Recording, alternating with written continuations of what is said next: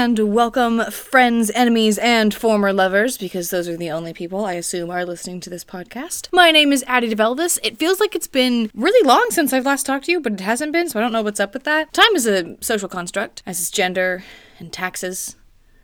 Though I mostly support taxes. Or just eating the rich, which could be a taxation of carbohydrates. Welcome to Slam Your Ex Poetry. So, y'all want to read a haiku or two? 1. When I'm with you, time itself does not exist. So we get fucked up. 2.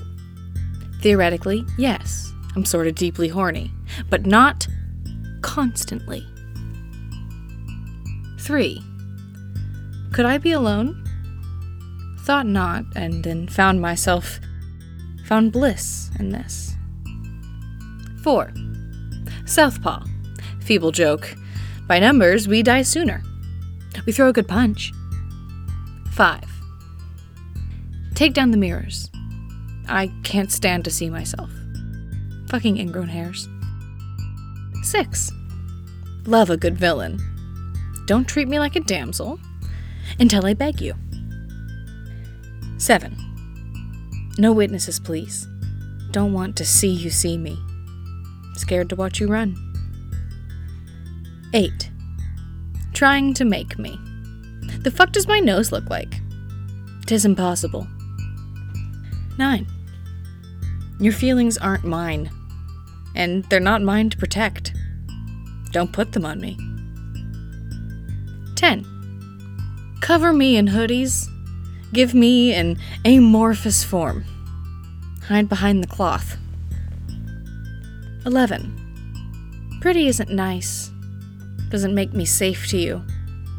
I'll eat you with glee. 12. Happy go lucky. Then a shift towards the darkness. I never know when. 13. I'll sit how I please. I won't sit like a lady. I'm not a noble. Yeah, that was a haiku or two. So, this week's theme, as we've been tweeting about, which if you don't follow us on Twitter, my feelings are personally hurt. They're not, I don't care that much. I mean, I kind of, you should follow us on Twitter though. This is our identity episode, which was conceived and babied by our own dear Niko Carleo. Hey guys, it's me. I'm sorry, you just sounded like you were entering the Full House house. That's kind of my basic aesthetic for the general public. Danny Tanner vibes, man. That's what you gotta go for. We are going to get into Let's Edit Reddit in a second, and I kind of have an assumption that the theme for this episode was based in the theme for Let's Edit Reddit, which is yelling at people. Yeah, a lot of that, yes. Or just yelling about, just yelling about people. Because people deserve to be yelled about. So I actually have a, a Reddit post that I found that I think is wild. What's happening?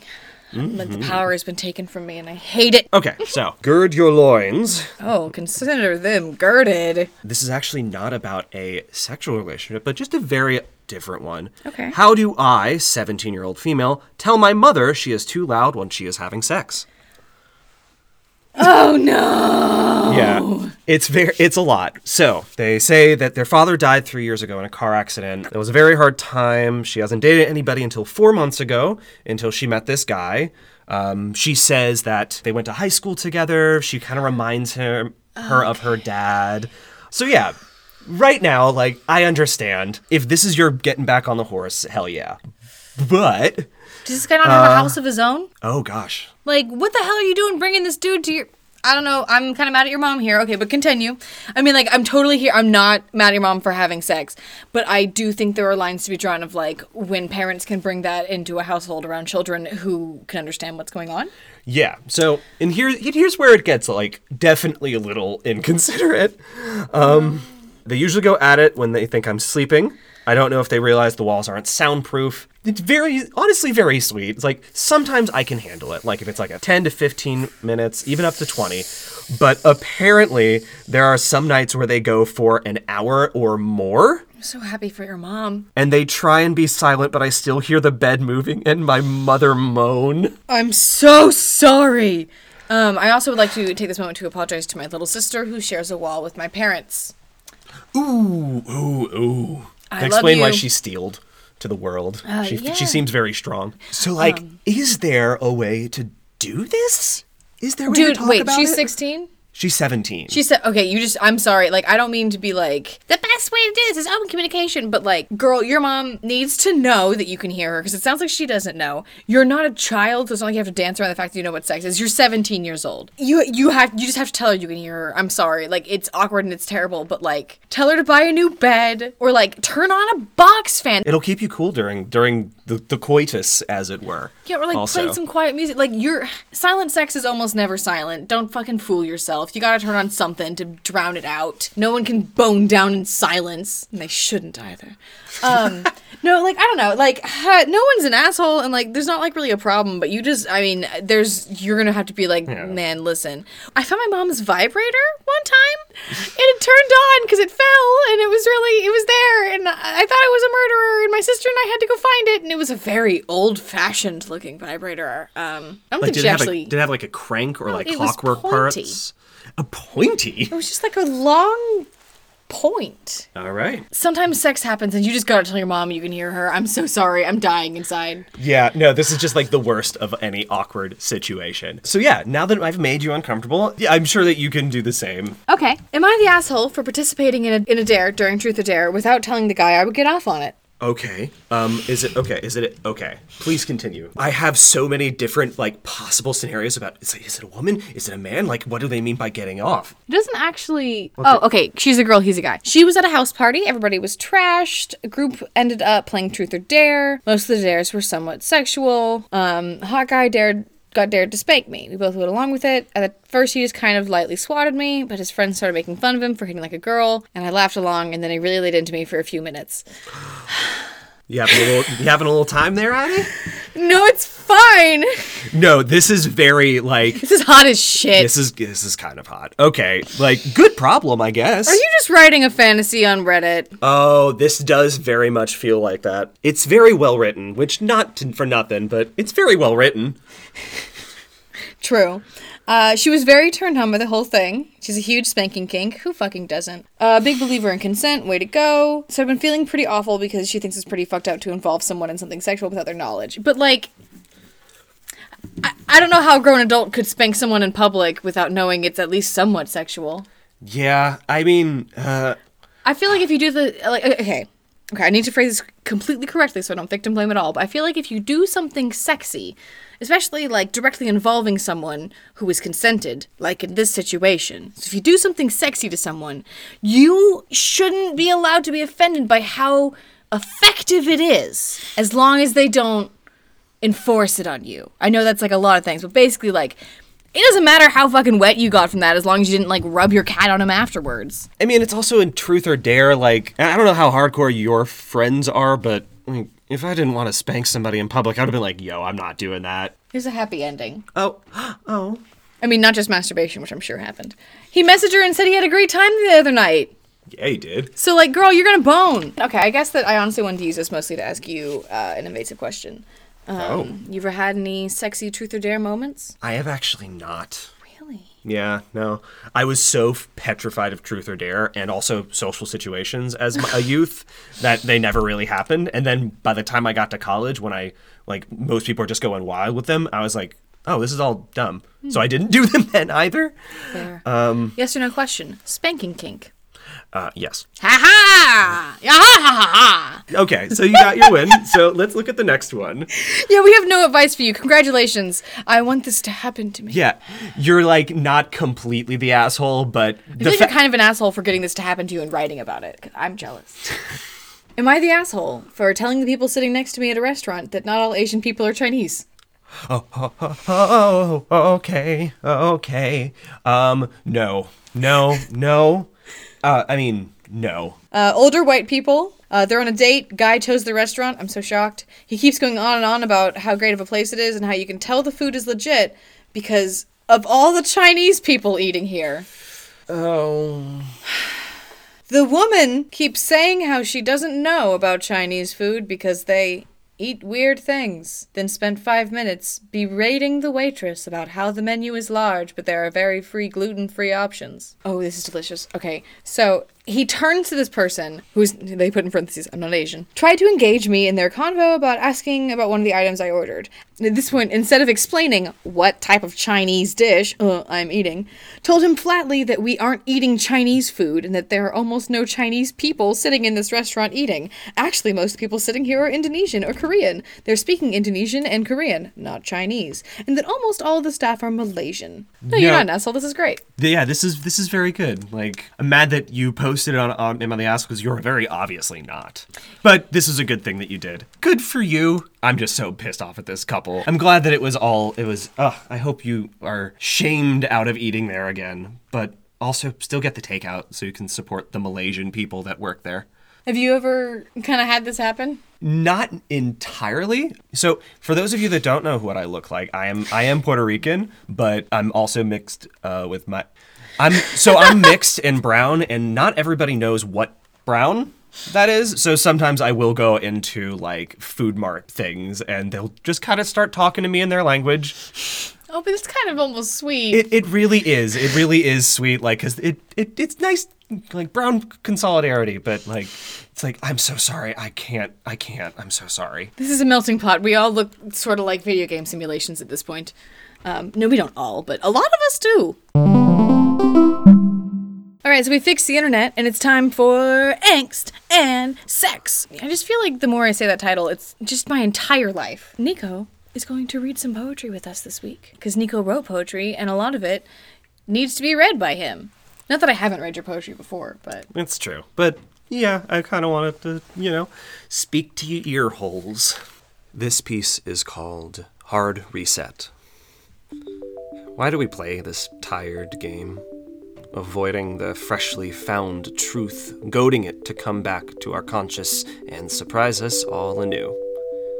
I'd murder to make you forget, or implant an alternate timeline with better dropped hints, bigger mind, better soul. A Herculean task arrives before me, cleansing all the self stirred shit, bleaching the bones of our bond, yet the damn spot still remains. Perhaps I should fall away. Uh, return with a fresh face, fake name, uh, with the same old cause, where I can trick you to trust me again. But on and on we play pretend. The sky above falls out, no more stars to safely steer our wayward hearts home. This is a lesbian crush poem. Thump, thump, my telling heart goes, pounding under the floorboards, the planks of my ribs. Everyone can hear it. Thump, thump.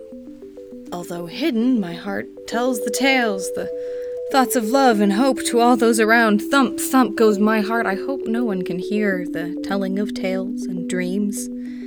Thump, thump. Each time we pass, her smile a beauty, her eyes captivating. Thump, thump. Look who the teasing and torment, but I'm too distracted to care. Thump, thump. Noticing where her locker resides, how they walk faster than us. Thump, thump. This shouldn't be happening. Thump, thump. I mean, is she even into girls? Thump, thump. I can't thump, thump focus anymore. Thump, thump. Trailing off. Thump, thump. Thump, thump. Thump, thump. This poem is called Photograph. Finally, it is proven with a careful study and steady stills. The proof is in front. You love me in this photo. The pixels don't lie. A fleeting look captured, smile showing a secret signal. Your eyes, a portal where I can see you clear as day. This is the same light leaping the moment I see you again, a warming glow transporting us to a time less jaded. This piece is called Switch. She's in charge, for now. She's in black, for now. She's learned how to steal the voice of the shadows, and she'll use it, for now. She holds you for now. She molds you for now. She owns you for as long as she pleases until the tide changes. For now. For now, she needs a savior. For now, she asks for strength. For now, her power is scattered and she needs you to hold it, and bind it, and own it. For now.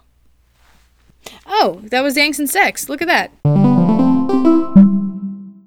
Hey fellas, who do you think would win in a fight to the death? Harry Potter or Vegeta? Uh, that's definitely Vegeta. Harry Potter would be like, eh, Expelliarmus, and Vegeta would just punch him in the solar plexus, and he'd fly into a mountain and disintegrate into a fine mist. Who do you think would be a worse landlord? Goddard from Jimmy Neutron or Billy from The Grim Adventures of Billy and Mandy? Oh, it would definitely be Goddard. He would just keep eating all of your household appliances every time you bought them, and eat all the nuts and bolts out of your carpenter box.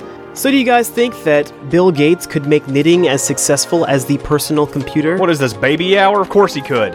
I'm Marcus Driscoll. I'm Tommy Calhoun. And I'm Tim. And together, we are the Versus Extreme podcast. We take all your who would wins and what do you think would happen ifs and turn them into comedy. We upload every Tuesday, and you can find us on Spotify, Apple Podcasts, or wherever you listen to podcasts. And make sure to follow us on Twitter at Versus Extreme, where you can also send us your own questions that we will answer on the show. Okay, okay. But if Wolverine, as portrayed by Hugh Jackman, were a woodchuck, how much wood could he chuck? huh? huh? Huh? I mean, come on.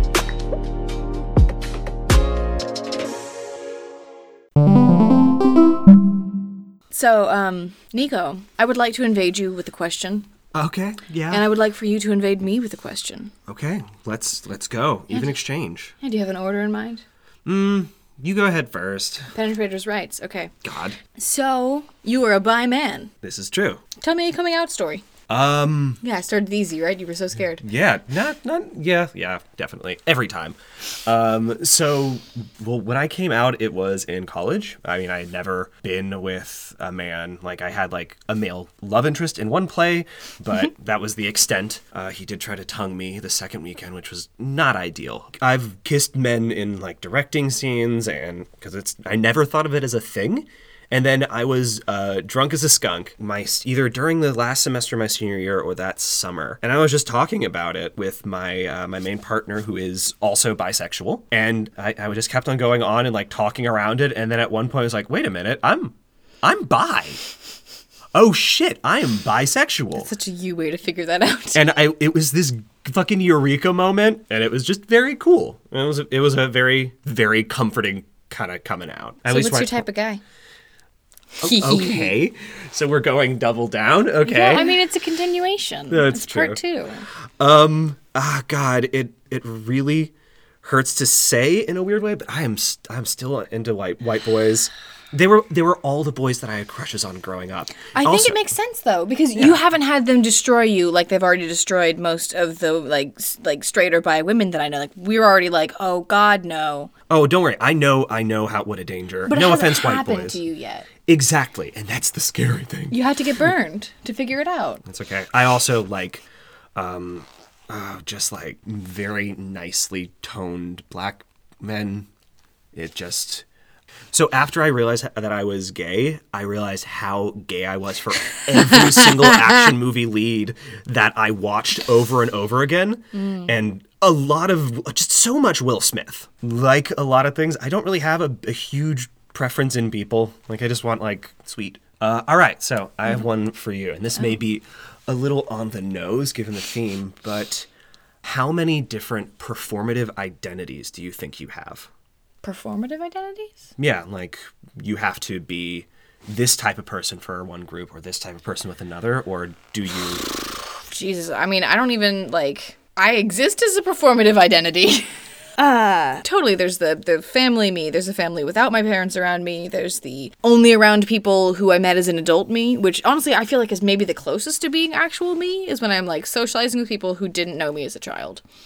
You know, kind of like a found friends and family sort of thing. But even then, like I'm still a little performative because social anxiety makes me overcompensate.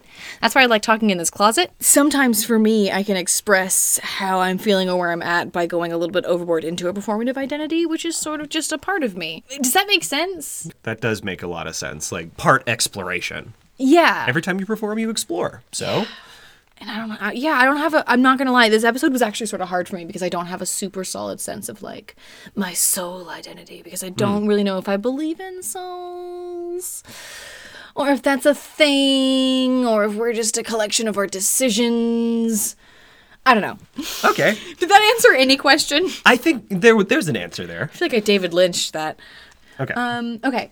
Uh, what is what is like? Okay, I don't know if this is gonna make sense when I say it, but like your most fun identity. Um, I think my most fun identity is the one that I uh, get to do at my job. So, I have mentioned it probably one or two before, but I work at a, uh, a children's museum and theater, one with a lot of puppets.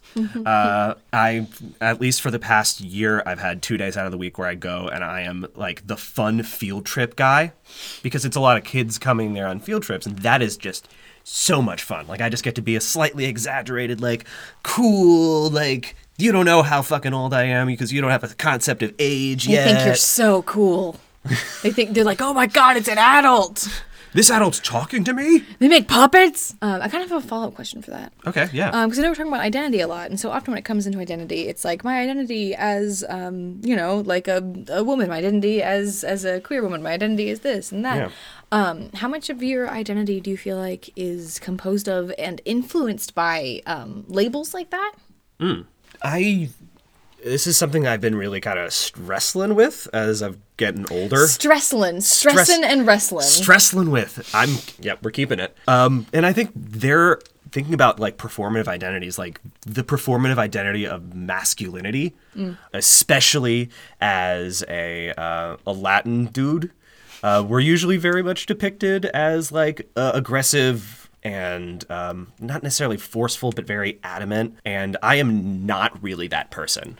On top Mr. of on top of yeah, a lot of my identity used to be made up of what others needed to perceive about me, and it's really cool. Sometimes you gotta fuck up a lot like that to kind of get towards something that I feel. I feel like every person that I meet, to a certain extent, gets me, like just me now, and it's oh, very. It's thank you. It's very relaxing. Oh God. Let's do man versus self. Niko, shall you start us off again? It sounds good to me. This poem is called BLG. My friends, my colleagues, my curious observers, please give me a moment in these trying times, for there is something stuck on my heart, a spiky barnacle stuck to my soul. I suffer from BLG, bad Latino guilt. Not in that bad hombre type of way, more like the barely passable Spanish way. BLG is a growing affliction, an epidemic sweeping young Latin folk like smallpox through the islands. I'm that bad Latino who fought his curls, straightening them into line, only to have them spring back in rebellion. Uh, while my hips don't lie, the language is a little lost. As shocking as it sounds, you may not even know how bad you are. When surrounded by a sea of white, your brown skin may just be a dark tan. Why should you identify as something you never see? And when you do see yourself on the screen, it is only the worst of humans. Why is it I always play the villain? You are afflicted with a lack of place, where you must alter and morph your armor to blend in, creating camouflage out of cotton polos or skinny jeans and colored bangs. The affliction is in remission, but flare ups can occur when the R's don't roll and the diction proves too clear for the race to come out on top. Will I only see myself as a race imposter? Or can these disparate elements reform into a healthy figure? Why should I have to do it in the first place? This piece is called Power Nerd. Everybody duck. Here comes Power Nerd. Flying high on performance anxiety and her desperate demand to outpace the herd, whose neurotic mind has her pacing till three. She starts fires as if she's not always burned. She's defined by the numbers she knows that you've seen. She worries her luck never turns. She chokes down the poison she stirred. She spits out irredeemable words and hopes it's enough to leave society. This piece is called Accidental Guardian.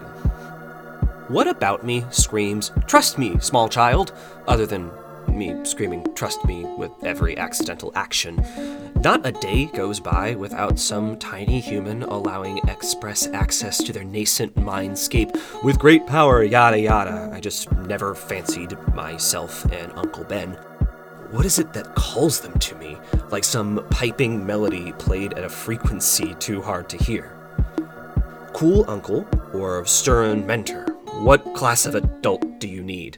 Reinforce a weakened position or fill the gaps in a parent figure firewall? Tis the sworn duty of the unknown needed, to fill her father, the accidental guardian. Just please, for the love of God, don't ask me to like Fortnite.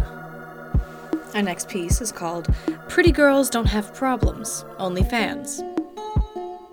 Thought you weren't supposed to touch the art. Not that I'm always opposed to acting out, but if I'm such a dream made of marble and cream, why is it you expect me to bend? You say dirty hands are my end.